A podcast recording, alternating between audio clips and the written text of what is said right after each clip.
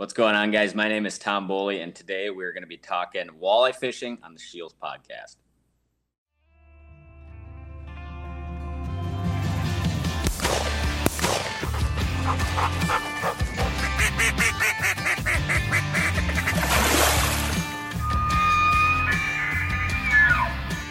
Welcome to the Shields Outdoors Podcast, your source for information on hunting, fishing, and all of your outdoor passions.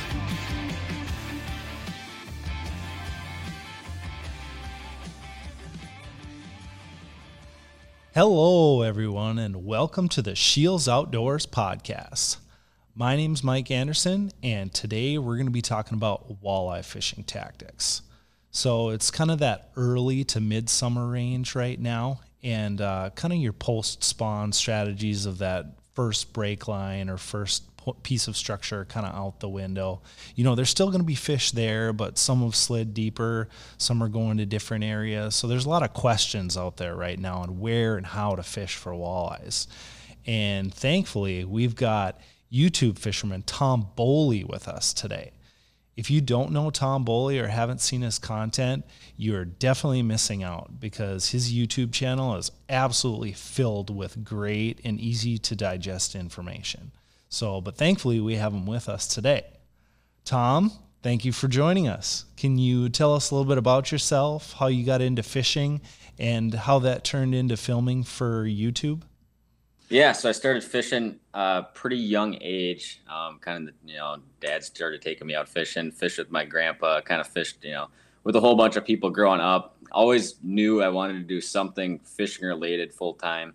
Um, got into guiding for several years and then kind of slowly transitioned that into doing YouTube, kind of, you know, watching all these people around the, you know, the country turn, you know, fishing into a, a full time gig on YouTube was kind of number one, a unique way to show people stuff.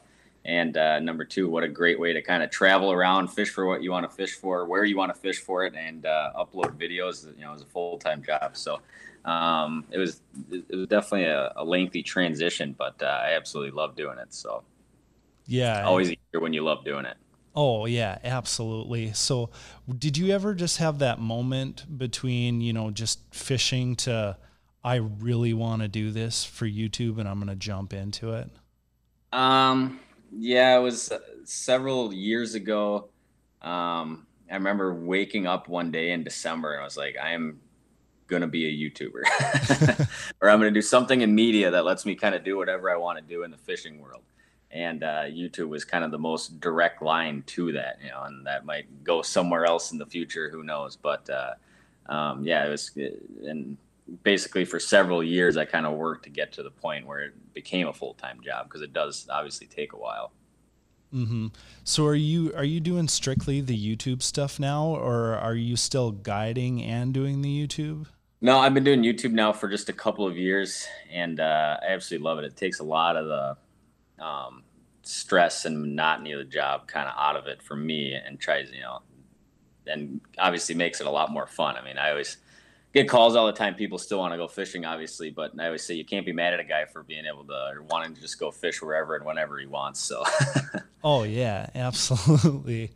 Um, yep. So, what have you noticed have been the biggest adjustments between when you were just fishing for fun versus fishing for the filming aspect of it? Yeah, so fishing for me has kind of been a job for such a long period of kind of most of my, well, really my whole adult life. Um, the goal is always, and I get, I don't just love to fish, but I love to work. So I'm constantly kind of doing both at the same time.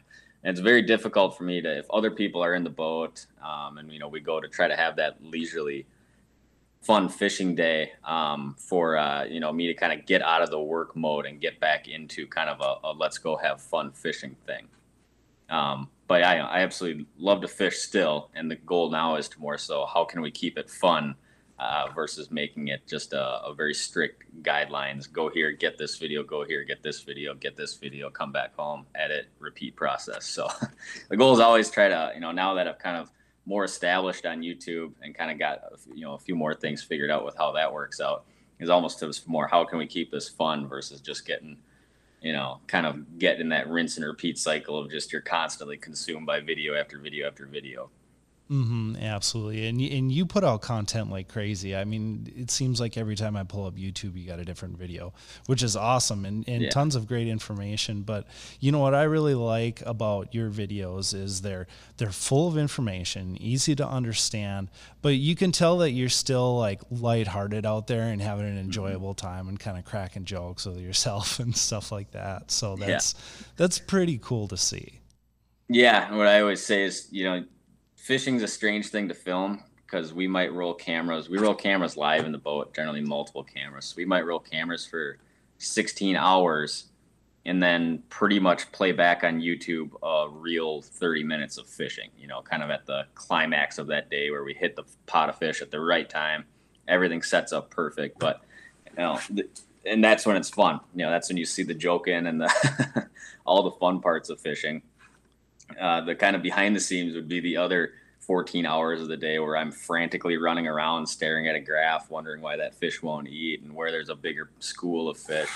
And we always try to incorporate some of that, but um, you know, a lot of that is just due to the fact because I love what I do and I abs- absolutely love to fish, and uh, you know that keeps it a lot more fun in the boat. And I naturally kind of have that high speed, on the go attitude when I'm in a boat or just you know working at home or whatever. So um, it's generally a pretty up tempo, go go go go go type of deal, especially when we film. So mm-hmm. it's good to hear that some of that translates into, you know, into the videos. Yeah, it seems like you've got a, a pretty good system down now. Can you talk to us a little bit about what your what your video setup is in the boat? Like I see you're running GoPro chesties and mm-hmm. you know, you generally have a camera in the front of the boat. Like what what are you doing there for like audio and video and stuff like that? Yeah, and it's crazy, which is kind of cool to see. I get a million Instagram messages every month about, you know, kids who might be 12, 13, or, you know, adults who are 40, 45 years old and they want to know how to film this stuff.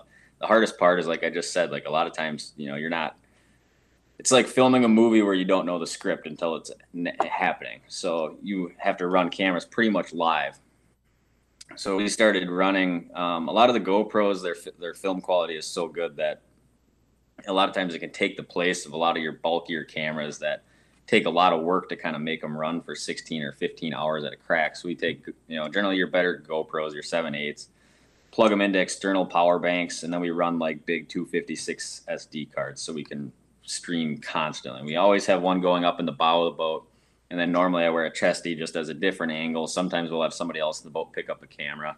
And then I run all my audio through my GoPro. And GoPros historically have really bad audio like a lot of your kind of action cameras.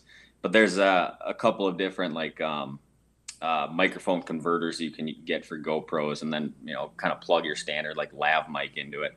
And that's kind of key because I know how many days do you go out and fish, and you know, especially in North Dakota or something like that, or a lot of your bigger lakes where the wind is just obnoxious, and you there's nothing worse. I can tell you this, than spending 20 hours in a boat, getting back home, you're excited to polish up your video, and the audio is just scratchy and absolutely awful. So figuring out a way to get good audio, figuring out a way to run cameras kind of throughout the entire course of the day is kind of the key to, uh, I think, probably capturing a lot of that good content. Because in a world of trying to stand out from a lot of your classic like fishing shows where it's like, oh, you know, fish on, the camera pops up and it's on you. You got to be able to capture before the hook set, during the hook set, after the hook set, you know, because people definitely want to see that versus your just historic fishing show format where it's boom, boom, boom, boom, boom, you know, hook set, hook set, hook set.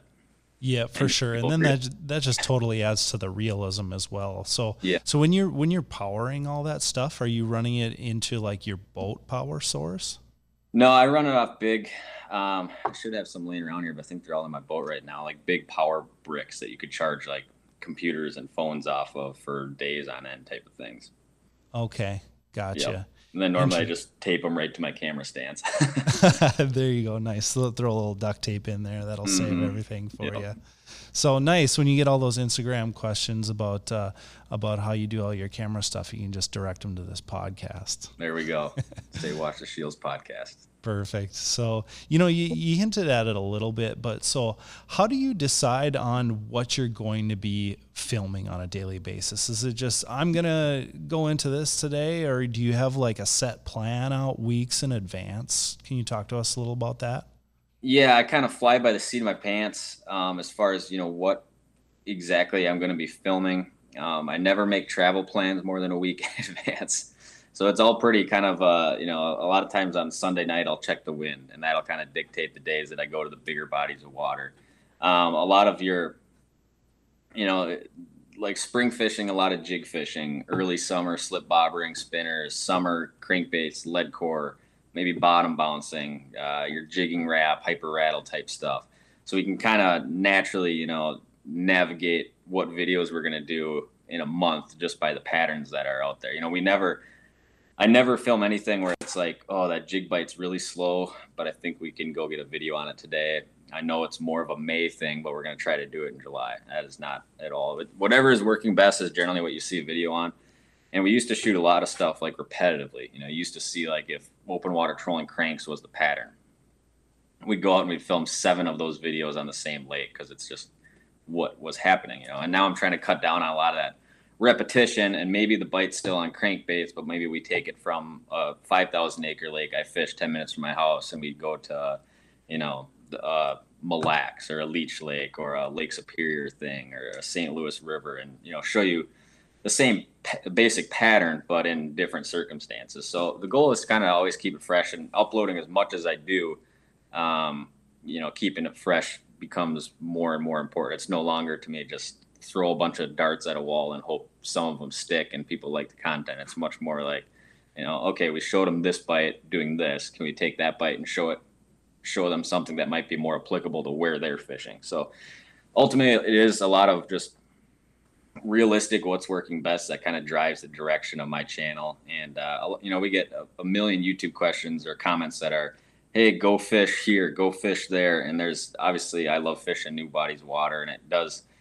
When the viewer watches me go through the same cycles they're going through, okay, so in this lake they're not deep, they're actually shallow. You know, they they love seeing that kind of part. So, and I love mm. doing that. I absolutely love fishing new water. So it kind of, you know, the course of the season and trying to get new content in different locations kind of drives the direction of the channel for the most part. But there's never a script. There's never a schedule. it's just kind of all, you know, look at the weather on Monday, decide what the bite is, and go fish somewhere.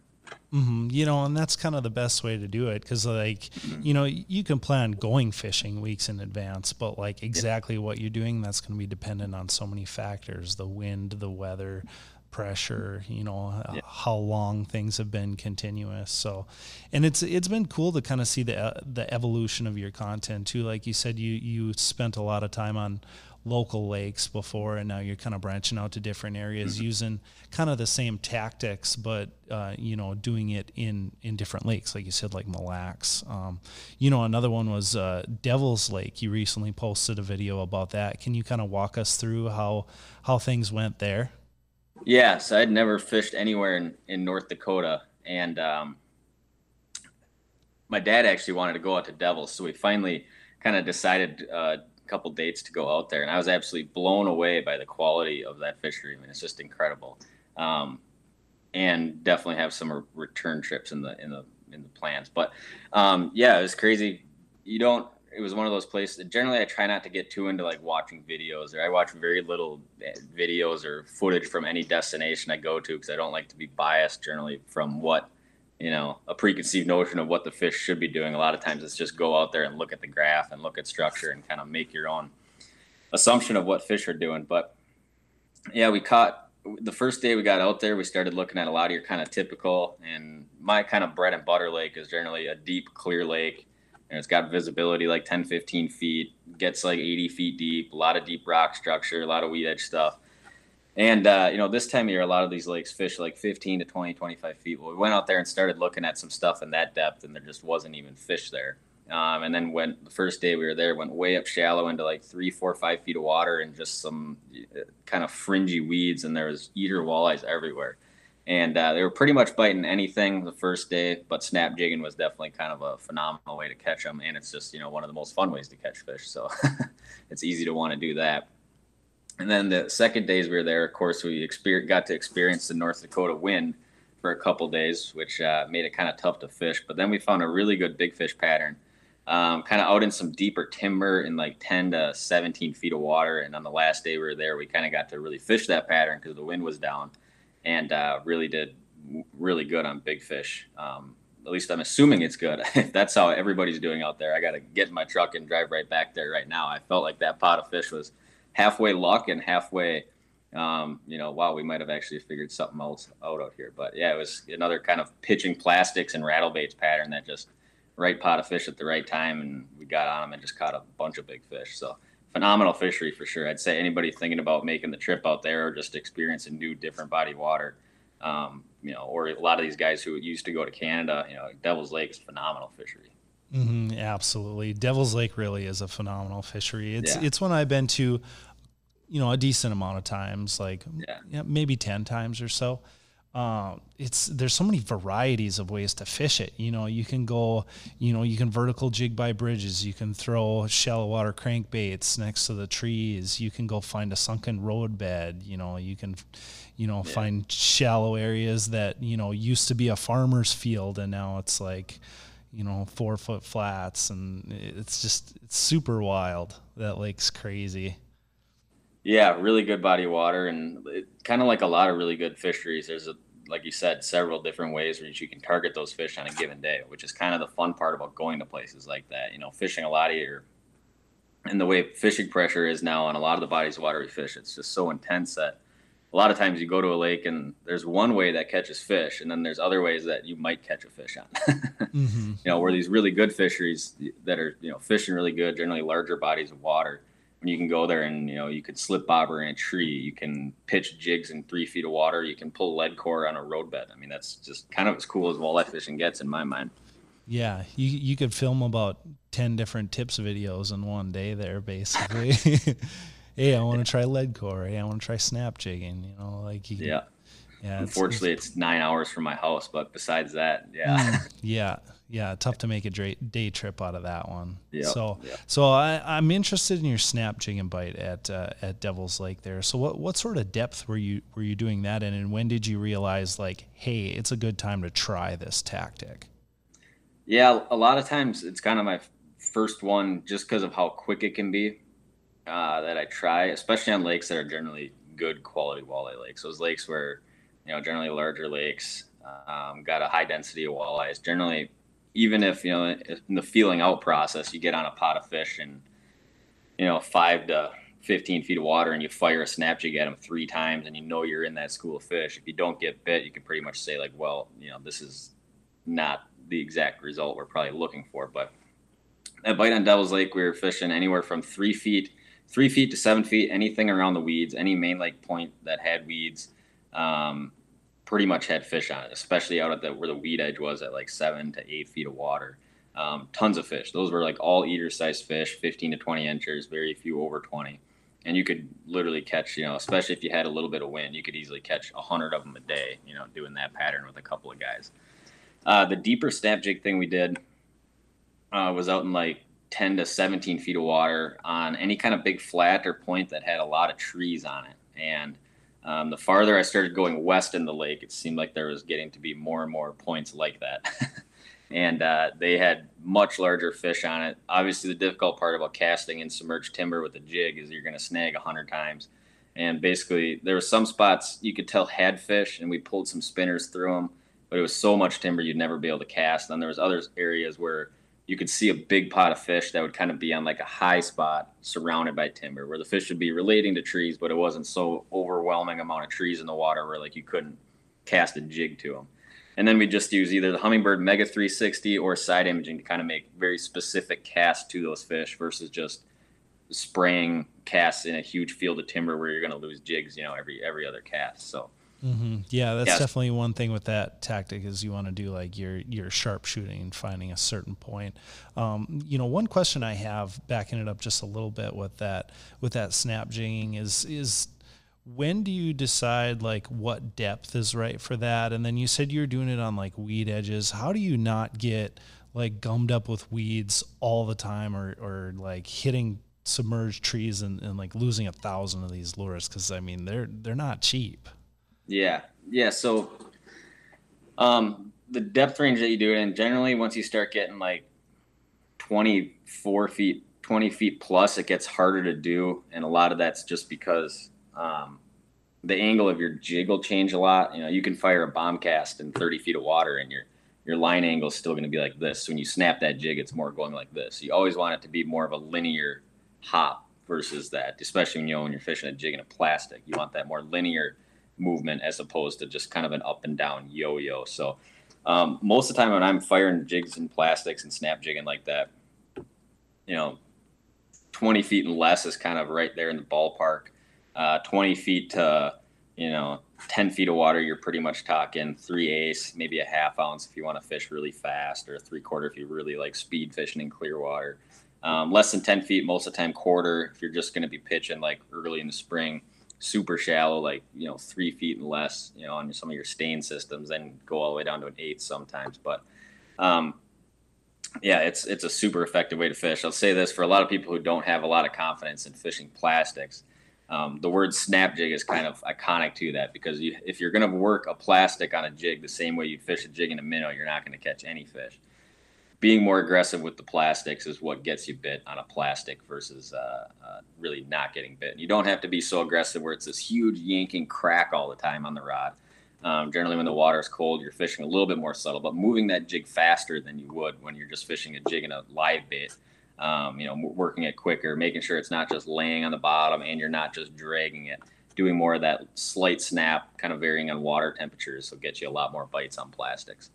Okay. And then w- when you're doing this snap jigging, are you always trying to feel bottom or are you just adjusting the weight of your jig based off of like the depth you're in and assuming you're going to be close to the bottom? How does that dynamic work? Yeah. Sometimes depending on the, the bottom you're in, you know, if it's a real hard bottom, gravel, rock, you a lot of times you might feel that jig, you know, land. Uh, most time when you're firing bomb casts, especially if there's any amount of wind, most time I'm just watching the line. You know, you snap that jig up and you're waiting for it to fall, you know, kind of do that crack. You're waiting for that line, that bait to hit bottom again. The second it hits bottom, your line naturally bows out. So a lot of times I'm just sight watching the line, um, as opposed to, you know, kind of trying to make sure you're feeling bottom. But hitting bottom every time is definitely a key piece um, to the equation for sure. Okay, sounds good. Um, you know, like with, with the snap jigging stuff, like you have to have like some great confidence in your electronics.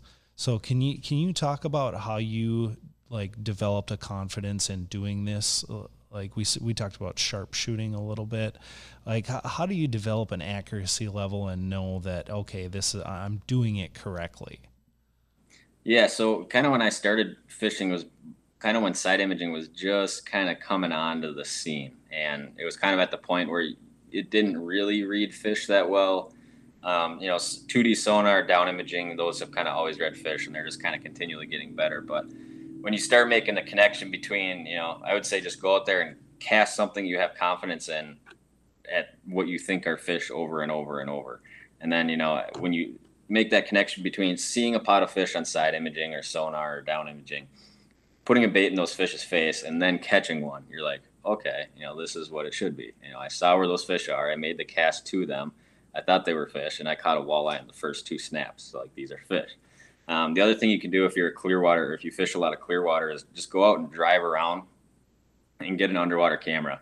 And this is one of the first things I ever did. You know, I'd waypoint everything because I had no idea what I was looking at. I'd waypoint rocks, cribs, what I thought were fish, and then I'd just go and spend days, you know, just looking at stuff in the underwater camera. And after a while, you're like, okay, you know, these are fish, these are rocks, that's a crib, that's a weed edge, these are fish relating to a rock to sand transition. And it, you know, there's, if you're trying to get into this kind of forward walleye fishing or really any kind of fish in the direction it's going where, you know, you can't, if you want to be as effective and as efficient as possible and ultimately catch more fish, there's no denying, um, you know, the use of all the technology that's out now. And I'd get in the boat with, you know the best guide in your area or you know the lake you fish the most whether you're a you know north dakota guy a minnesota guy get on that body of water you fish the most. Go out with a guy you know a, a good guide and just say hey i want to see i want you to point out every school of fish to me that we're going to fish today. And you know ask a lot of questions and any good guide will be able to show you hey this is fish sitting on a weed edge or you know this is a pod of about 15 walleyes see how they're arced up a little bit more. So and then obviously spending the time in the boat by yourself, learning it after you've been out with a guy like that, um, is a good way to do it. Mm-hmm. Yeah, there's no substitute for you know seat time in the boat. You know, you can yeah. you can watch as much YouTube as you can, but you know, really to, to get out and fully learn it, you, you got to go out and try it. You know, you can't, you're not going to succeed immediately right away. I mean, you know, some will a little bit here and there, but yeah, that's, that's definitely the way to do it. Yeah, and then the biggest thing, you know, once you get used to seeing what you're seeing, is kind of envisioning that where it is around your boat. You know, it looks really easy when you watch, you know, a YouTube video of us putting down a, a weed edge and firing one cast with a slip bobber to a pot of fish and catching it. But it's a lot more difficult when you're trying to envision where those fish are. You know, it's easy, especially when you first start doing this, is to see a pot of fish and then look up from your graph and you're like, you know, the whole lake's around you and you're like, I don't know where those fish are. you can waypoint them is a good way to do it to kind of get used to seeing them. But when you start kind of drawing those conclusions between there's the fish 50 feet off my right, right here, I waypointed them. Now I've continued to go. Now, if I circle back, those fish should be right here, you know. So doing things like that is kind of good exercise to kind of make you aware of right where those fish are and then boat control to kind of go back and get on top of those fish. Okay. So, what sort of level of accuracy do you think you need to be at between, you know, okay, I think I see these fish to actually like casting on them and, and connecting? Have, have you noticed anything there? As far as how close feet wise, I mean, in some really clear bodies of water, I mean, fish will come a really long ways to eat a bait. Um, you know, if you're fishing for negative or neutral fish, sometimes it takes multiple casts right, you know, a foot away from the fish. So, you know, and the more any of us do this, kind of the more precise and accurate we get, and the more tools that come along. Um, I mean, before like Humminbird's Mega 360, you would go by the fish, and then they'd just kind of be somewhere. You know, they'd be somewhere by you, and you knew they were off your right side. Now with 360, you know, you go by them, you see them on the side imaging, you look at your 360, and you can see those fish, you know, slowly shift to the back of the boat. So we're kind of all always getting better at that, and with technology, kind of making it bridging a lot of the voids where you couldn't see before um, definitely helps out a lot as well. Mm-hmm. That makes sense. So, how about the people out there listening that you know don't have access to the latest and greatest electronics, like don't have 360, um, you know, don't even have side imaging. Maybe they just have down imaging. What would what would your advice be for people that want to try your tactics, but but only have simple electronics?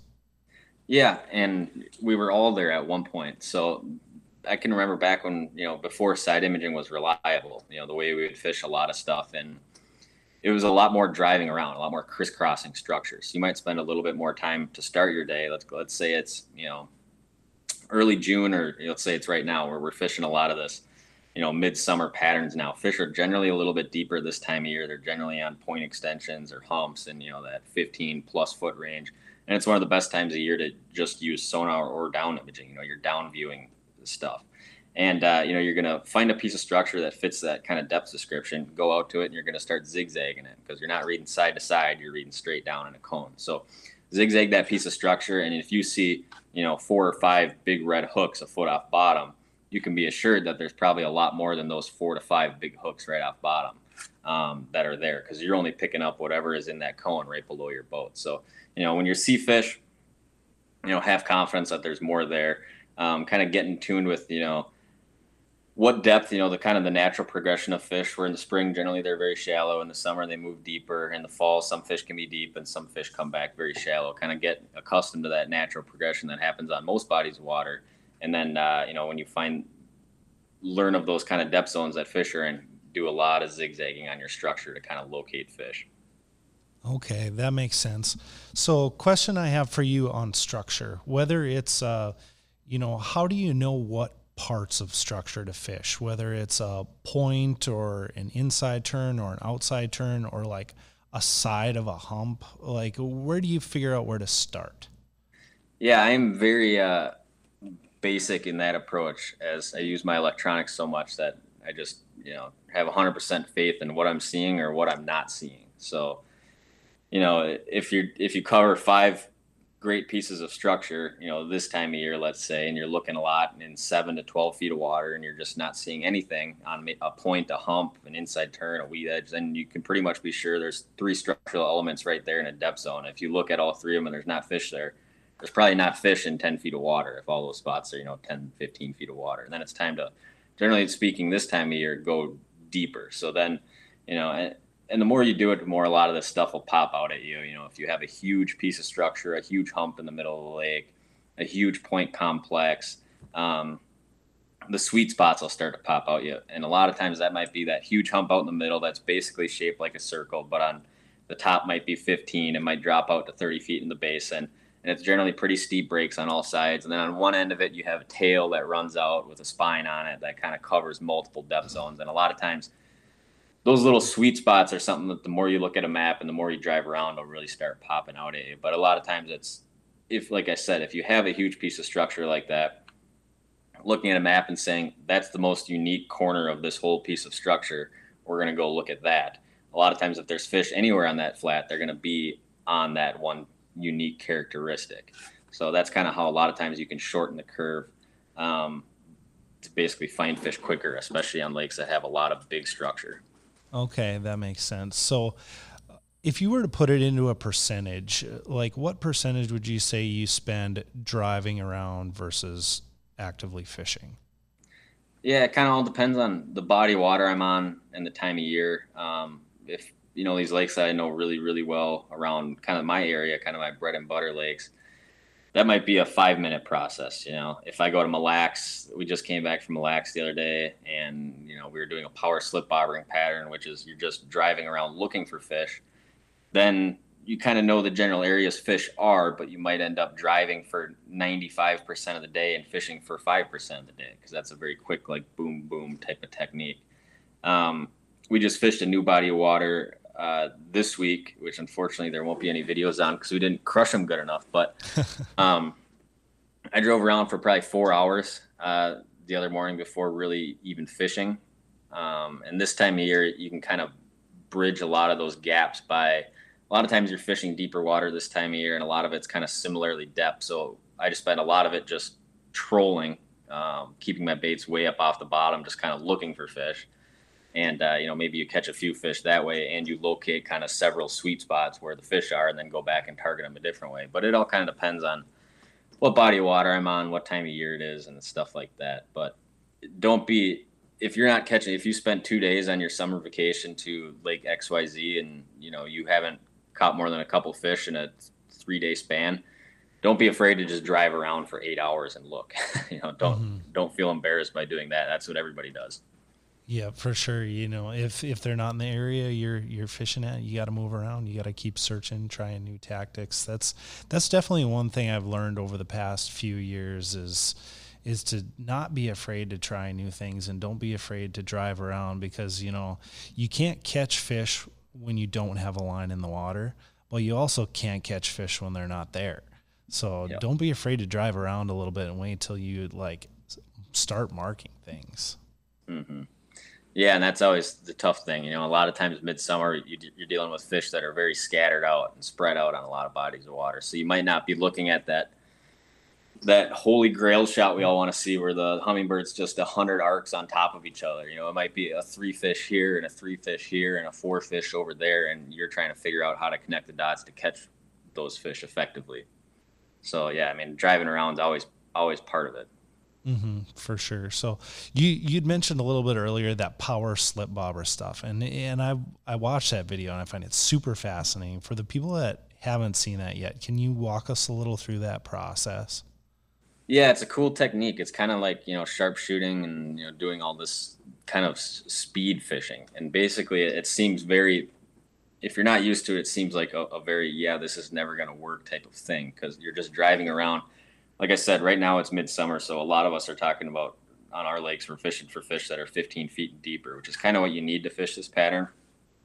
Um, so you can mark those fish on sonar. The shallower you get, generally less than 15 feet. Those fish don't often come up off bottom enough where you can see them on sonar. But basically, the way power corking or power slip bobbering, the way it works is you're driving around, sonar and down imaging on. We were on the mud flats out on Mille Lacs, so a lot of the water you're fishing is 23 to 30, and you're just looking for several arcs on top of each other. And the second those arcs, you know, generally we're going about a couple miles an hour, and you'll see those arcs start to come up. They'll turn red in real time on your sonar, and that's when you, if you'll drop your bobber right in the prop wash, and you weight that's you weight your bobber super heavy, generally like a half ounce weight, um, big bobber on there, heavy jig on there, something that just fires right down to the fish immediately, and uh, you can take and basically count to you know um, if a minute goes by and you don't get bit, just reel up and go on to the next spot. And a lot of times we're only waiting if all three of our bobbers or just my bobber is sitting there on that that arc for 30 seconds, I'm reeling up and I'm just going on to another fish or another pot of fish or, or so on and so forth. Just kind of a rinse and repeat. But that's another technique where the trolling motor's stowed. You're just driving around with the big motor all day, you know, in gear, shifting it neutral. When you see them, drop your bait, wait 30 seconds. You're either going to catch a fish or you're not, and then rinse and repeat and keep going on. Yeah, that's that's something I definitely want to try out because it seems like a super interesting tactic. And you know, like I've slip over fish for walleyes, but it generally it's like six foot on a weed line or whatever, not 25 and marking mm-hmm. and dropping. So how do you how do you determine when to do the like the slip bobber or the power corking versus like your sharpshooting with a with a snap jig or a jig in plastic? Is it sort of a depth thing or, or what are you thinking there? Yeah, generally they're both kind of deeper water presentations. So they're kind of interchangeable. One day they might prefer one or the other. When we filmed that video last week, we actually went out to film a lead core video and they just were not eating crankbaits. and it got real flat out. And there was a mayfly hatch going on. So a slip bobber and a leech is just something that generally works good during a mayfly hatch. And that was kind of the first thing we landed on. Now I'm sure you could have put on a hyper rattle, a Jigging Rap, a shiver minnow, dropped it into those fish and probably caught some of them, maybe done better, maybe done worse. We just didn't quite, we didn't get to that step of the process where it was like, is this better than this type of thing? We kind of landed on the power slip bobber thing. Uh, it was working really good, so we just kind of kept doing it. But a lot of times, the way you fish those two presentations is very the same. They're just on the opposite end of the spectrum. You got the power slip bobber, which is just a presentation that sits there in the fish's face, and then you got your Acme hyper rattles, Jigging Rap shiver minnows, where you're dropping down and actively just cracking the rod. So mm-hmm. they are very different um, one night might not be better than the other if fish are biting neutral or negative. Um, but there's definitely times and place where one can be better than the other. Yeah, for sure. That seems like uh, the sort of situation where in North Dakota or other states where you can have multiple rods. Like you, you get going, you mark that fish, and you drop your drop your bobber down, and then you let that guy sit, and you go grab your your snap jig in one, and then you just kind of cast around it in waves. Yeah, and it's not a type of fishing where there's a lot of waiting involved. So generally, you know, if you were to do this for each of them for an hour, you would know pretty quick, you know, or each of them for three drops even, you'd probably know pretty quick which one they were they were eating better. Mm-hmm. Definitely, it's a, it's kind of a good good tactic for the fisherman with ADD or can't just like sit there forever. It's you're you're pretty yeah. active and you and you're really really intimate with it. Yeah, if you're getting tired of watching your bottom bouncer rot all day, go to something like that where you're just actively hunting pods of fish, and it is a lot of fun. It actually makes the day just fly by. You know, not to say you couldn't get out on mud flat on Mille Lacs right now and drift a Lindy rig and catch just as many fish, but um, it is definitely a very different, very efficient way to get on top of fish. Mm-hmm, for sure, a ton of fun to learn. So, we're uh, you know we're in like that early to mid summertime, as you mentioned. Like they're they're off of that post spawn bite, they're kind of moving off into you know deeper areas. Obviously, some fish stay shallow, but um, what are what are some of your favorite tactics to do right now? Maybe give me like a like a top five you got. Yeah, so when, generally when fish start pulling off and you know get into some of this deeper water, um, you know the power slip bobber like we talked about, super efficient. That'll kind of start fading out as the summer goes on. For whatever reason, it doesn't seem like they like to eat those kind of stagnant slip bobbery presentations, you know, into August as much. Um, your snap baits, your hyper rattles, Jigging Rap shiver minnows, like we talked about, great way to cover a lot of deep water. Great way to uh, you know fish fish that are just vertical too on that kind of presentation. Um, and then trolling. Trolling is obviously a huge summer pattern as well. Pretty much everywhere you're going to go, and a lot of times that's uh, crankbaits, either long lining them or lead coring them or uh, bottom bouncers or snap weighting spinner rigs. Um, so kind of, you know, most of my summer is generally broken up into pulling spinners, pulling crankbaits, or slip bobber fishing, or speed jigging deep. Um, I don't do a lot of like half ounce jig, half a crawler in 30 feet of water. Um, for some reason, that one has just never, never been my go-to pattern. it's it probably works plenty of places, but it has just not been mine. Most time I'm fishing in the summer, it's like I said, one of those kind of four presentations. Okay. So when do you decide between wanting to use like a crankbait or a heavy bottom bouncer and spinner in your in your trolling stuff? Yeah, it, kind of conditionally. Um, and there's always exceptions. You know, fishing's the game of exceptions. But um, you know, a lot of times, like right now, where it seems like everywhere you go has a huge mayfly hatch. A lot of times that uh, is a better spinner rig bite. Or you can think of a spinner going through the water. It's just kind of this wispy, you know, real natural looking thing, and the fish, you know, staring up at it. It's they're much more keyed into that kind of stuff when mayfly hatches are generally going on. Now, if you get some wind, you know, you feel like, oh yeah, things are right out here. Um, a lot of times, it you know, it'll turn into a crankbait bite. And the great thing about pulling crankbaits, the biggest advantage over pulling spinners is you can cover like twice the amount of water in the same amount of time. So, because generally you're going like twice as fast. And a lot of times pulling crankbaits in the summer is pretty much going to be one of your best big fish bites everywhere. And like I said, kind of the, the game of ex- exceptions, so to say. Um, the flat, calm crankbait bite can be one of the best. You know, I troll a ton of open water suspended fish where I fish um, right around here in my house, in my home area.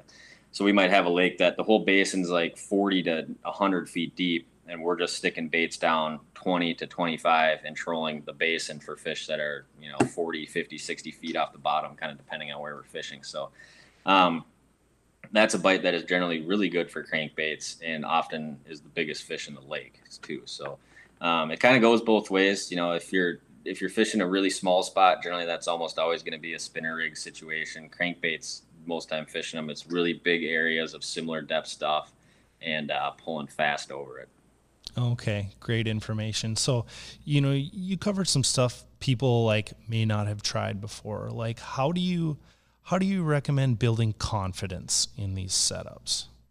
Yeah, I can remember when I started trolling open water for suspended fish. I was like, "There's no, there's not, there's no way there's fish out here, right? How are you ever going to find the needle in a haystack? Twenty to you know, in in your mind, it's just the open abyss at that point in time until you start doing it. Um, but you know, just know that all this all this stuff does work. It might not work on your lake that you're fishing today, but it works somewhere else. And it's just kind of a, a slow process. I mean, you can gather all the information you want about depths and things like that, um, but really just going out and doing it and giving it a, a fair shot. And a lot of times with fishing, obviously, there's always the common denominator of well that you know there's no fish there or they don't bite this when in reality it might just be a bad day the number that happen the number of times that i'm in that situation is you know endless times but um, you just got to try stuff, honestly. I mean, the learning curve's always very slow, and then you'll look back at yourself three years ago and be like, "Remember when we didn't even know that bite existed?" so it's just timing a boat and doing it kind of over and over and over, and then once you start catching fish on it, then it's a lot of times tweaking in those smaller things over the next, you know, six months or that season and the next season, where you really kind of start making things really efficient. Mm-hmm. And especially with trolling, you know, in a, in a state where you can run multiple lines um, you know, you get one depth right on one rod in your spread, and you got three buddies with, so you got X, you know, however many more lines out, and their lines are kind of all over the place. So when you get the same pattern going on all six rods or nine rods, um, then you know it's obviously nine times as good as it was when you just had one rod fishing efficiently. Yeah, absolutely. Yeah, one thing I found with trying new tactics is you, you know, if it doesn't work once, you don't immediately write it off you know, like maybe you had two of three factors right, but then one thing was wrong. Maybe like yeah. depth was wrong or a color, or you know, they just didn't like one thing that day, and you try the try the same tactic the next day, and you absolutely crush them. So, you know, yeah. don't be afraid to give it give it a few tries, anyways. So, um, you know, what has been what has been one thing that you've that you've really learned over the past year that is that has helped your fishing? Um, a lot of it is just kind of drawing the relationship between bodies of water. Um, you know, whether that's a, a, shallow flowage system that I might fish around here, or a deep clear lake I might fish in northern Minnesota, or you know, a lake like Devils in North Dakota is just a lot of these. The same things go on in every body of water. The specifics of that might be different. So, you know, if fish are generally on a weed edge here, you know, in June, they're probably going to be relating to a weed edge there or a similar depth zone on this lake.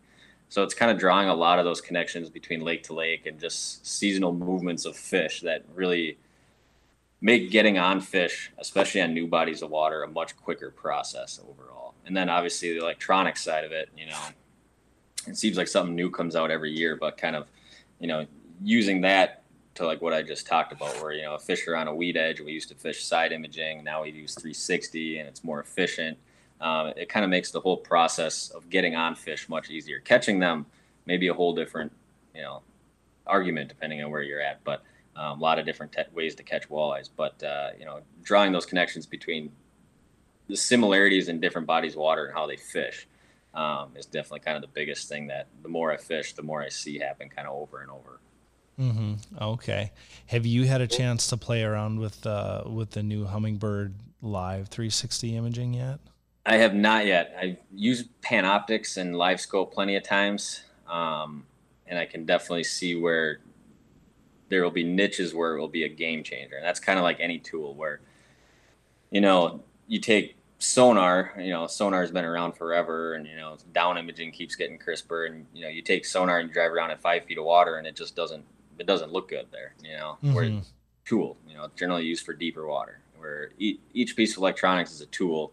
And I can definitely see where when the live comes out, where that will be a, kind of a game changer in those certain areas. So, which certain areas would you, or tactics that you like to do, would you consider they're probably going to be game changing? Especially if you're fishing isolated targets, um, like if you're fishing a, you know, or a big rock pile and there's a knob on the end of it with three big boulders, pointing it at those and watching those fish move around it. Um, a situation where you're actively hunting low numbers of fish on a flat those type of things where generally it's going to revolve around a, a, very targety type of routine. Now, if you're trolling a massive flat where fish are very, very scattered, and uh, you know, generally a trolling application, you know, probably not going to be where that thing shines. Um, one kind of cool thing that's happening, like in northern Minnesota right now, kind of to jump out to a lot of the, the way muskie guys are using a lot of this kind of same type of technology is uh, when fish are out in the basin. Obviously, musky fishing, low number game. If you're catching one to three fish a day, you're doing really good. But generally, in this early summer time frame or post spawn, a lot of these muskies go out and they sit 10, 20, 30, 40 feet down over, you know, 80, 90, 100 feet of water, whatever it is.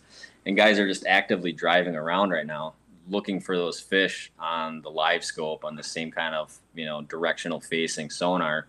And uh, that's how they're finding the fish and that's how they're catching them. So it's taken a pattern that used to be a needle in a haystack and has turned it into just drive around, look for them, and then watch your bait go down to them. So, you know, it's things like that where you just could never do it with sonar or down imaging or side imaging. Yeah, but it's kind of just open opening us to a whole new world of tactics. Yeah, yeah, and I always, we always, I always kind of talk about, uh, you know, like a lot of the your live scope stuff seeing a fish eat a bait is always cool. You know, using it ice fishing and watching that fish creep in and coming over to eat your bait. That's cool. That's a thing that is cool to watch happen. But is it, you know, did that catch you the fish or not? You know, could you, if that fish came in and you saw it on your standard $200 flasher, you would have still seen the fish come up and you still would have seen a bite. He wouldn't have looked like a fish. He would have looked like a red mark on your flasher. Um, so it's it's finding the areas where it's not just this is cool to watch, but hey, this opens up this opportunity that we didn't have before, which is kind of going to be where you know just getting it in your hands and playing with it for a year is really going to kind of we'll see what happens, I guess. Yeah, definitely. You kind of kind of hit the nail on the head there, where like when fish are right next to you, like that live scope or you, know active target whatever brand you got like mm-hmm. it's not game changing there when it when it's in a cone where you can see it but it's like the search phase that's yep. where that's where those ones you know really shine yeah, and seeing how they interact with the bait. I mean, that's kind of the other side of the argument too. I think. Mm-hmm, definitely. So, um, you know, let's. Uh, I just want to do a couple random questions here for you now. So, um, if you could only do one for the rest of your life, are you picking open water fishing or ice fishing?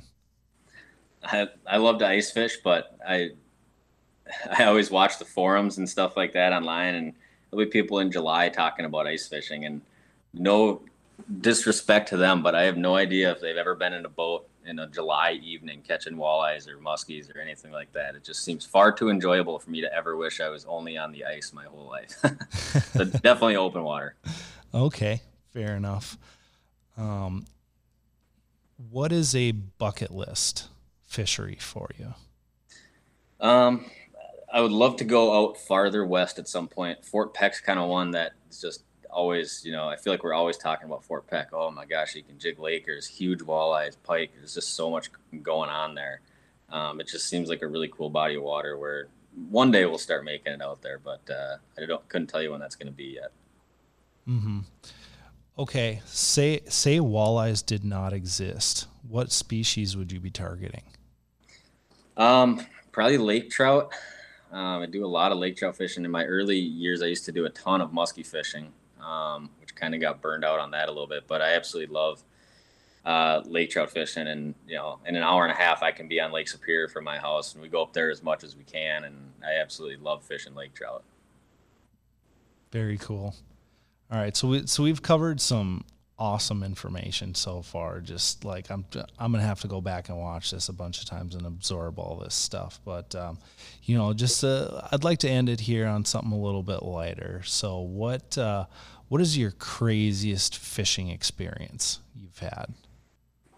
Uh, craziest fishing experiences. I guess there's a couple of them. Uh, just crazy stuff that's happened in the boat over the years. Um, there's one time we actually I can't confirm if we actually got struck by lightning, but um, I was dropping a bunch of guys off as there was a big storm coming in, and uh, you know we were getting the whole floaty line effect coming in. It was one of these hot, tropical, humid pop-up thunderstorm type of days. So we all had our line floating, and one day, you know, we're like, all right, we got to get out of here now. It's uh, so drop the guys off, driving all the way back across the lake, and it was kind of right at that sundown window. So I got my light pole in the back of my boat, and all of a sudden it was the loudest, fastest. You know, you can see like the flash strike of lightning I've ever seen in my life, and just snap, boom, you can just hear it. You know, like it's on top of you. And uh, my motor actually turned off, and I was like, "Oh my gosh!" You know, we just got actually struck by lightning. No way, right? It shorted out every fuse. Um, that was under under load at that time in the boat. Like your you know your accessory panels, the radio fuse, your big 40 amp. I think Evinrude's at the time had like a 40 or a 50 amp in the motor. They literally all shorted out in the boat at the same time. And obviously, should not be on the water if your line is floating. And uh, but it definitely was a good put it in perspective as far as you know time to get out of here. You know, there's no playing around with lightning or a lot of these flash storms, you know, like that anymore. Um, kind of another from a different type of story. Uh, one of the craziest, you know, fishing stories. We are actually in Green Bay one spring, and it was me and a couple of buddies, and there was just a massive, massive snowstorm coming in, and we were, you know, 40 mile an hour winds. And Green Bay, if you've ever been there, experienced it in the spring, it's just insane with people.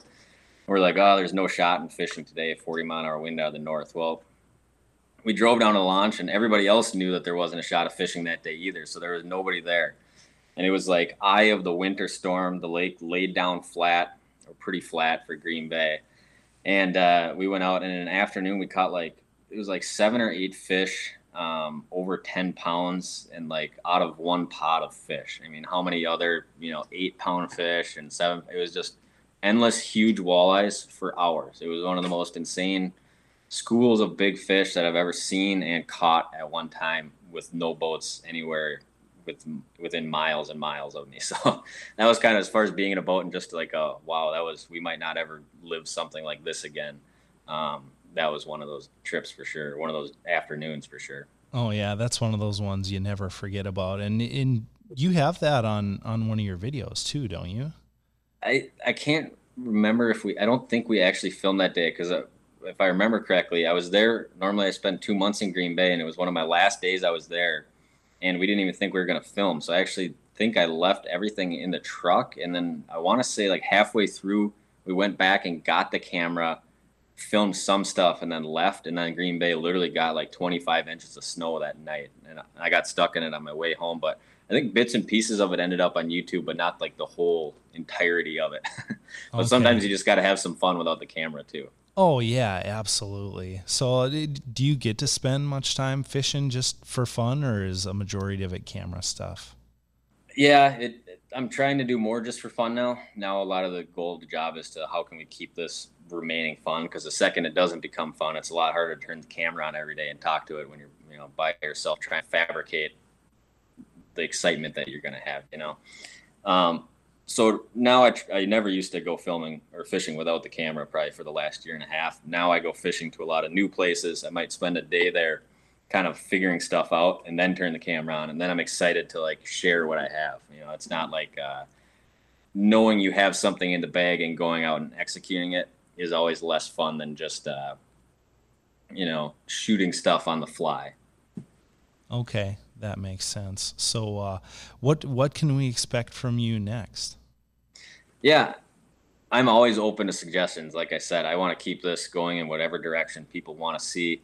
Um, I like the new lakes doing different stuff type of things. Um, we're going to try to weed out a lot of the just kind of repetition in videos, and uh, which will unfortunately mean less videos, but it should mean higher quality videos and longer running videos uh, when we do post. So, you know, if you've been following me for the last couple of years and you're like, why isn't this guy uploading five to seven times a week anymore? That's the reason why. So hopefully you guys think the content's um, more upscale than it was last year, and hopefully, you know, next year we're saying the same thing about this year. Mm-hmm, there we go. Quality over quantity. Yep. So great to hear. Um, you know, for those people that don't follow you yet, what's uh, what sort of social media channels are you on? Yeah, I'm on Facebook, um, Instagram, and YouTube. I don't post a lot on Facebook anymore, but um, if you kind of want to, you know, YouTube's obviously my primary platform that I'm on. Um, so just Tom Boley on YouTube, subscribe, hit the bell, get notified. You can pretty much expect generally multiple videos going up every week. And throw some comments down there. You know, if you're a Metro Minnesota guy, you know that's always something we like seeing. Is we, normally if we get message after message after message of someone saying, "Come here and try to figure out the walleyes," generally we do. So um, get on there, interact, and yeah, I appreciate it. There you go, perfect. You're gonna you're gonna notice an influx of comments from a Mike Anderson out there saying, "Come fish by the by the Fargo Detroit Lakes area. I got the I got this lake with a cabin. You need to you need to figure out this lake." Sounds good. I'll look for them. Oh, perfect. Well, Tom, thank you so much for your time and information. It's been great. So, uh, best of luck fishing here. Yeah, thank you. Thank you guys for having me. You just heard our conversation with Tom Boley on early to midsummer walleye tactics. Now, we covered a lot of these in higher detail. So, if you want the full story, you can head to his YouTube channel, uh, subscribe to that, and you're going to get a lot of that stuff in greater, greater detail. Another great place to find a ton of tips on fishing, hunting, basically anything outdoors is our Scheels Outdoors YouTube channel also our social media pages, Scheels Outdoors on Facebook and Instagram. So if you're not subscribed to all those channels and want future content, make sure to go ahead and do that. So hopefully you enjoyed what you heard today. If you need any fishing lures, rods, reels, Scheels is always there to help you. You can visit us in store at your local store or visit us online at scheels.com. And with that, We'd like to thank you all for listening and see you next time.